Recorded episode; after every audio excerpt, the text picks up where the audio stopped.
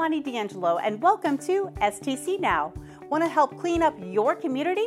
Come out to Mission Clean Stream on Saturday, April 3rd from 8:30 a.m. until 12 p.m. City staff and other volunteers will meet at the Public Works facility before heading out to clean streams.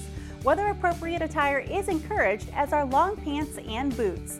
Gloves and trash bags will be provided and pre-registration is required. For more information, contact Corey Rackley with the Public Works Department.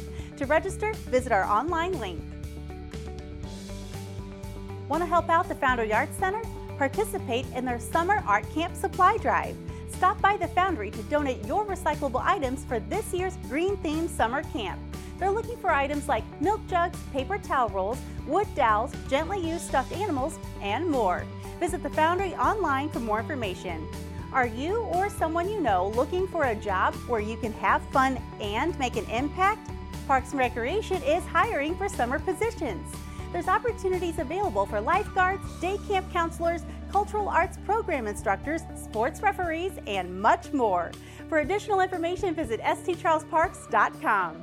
Did you know? The recognition of George Washington's birthday, also known as President's Day, is on February 15th. While this holiday was once celebrated on President Washington's actual birth date, the 1968 Monday holiday law moved the observance to the third Monday in February. City Hall will be closed on February 15th in observance of the holiday. I'm Lonnie D'Angelo, and this has been STC Now.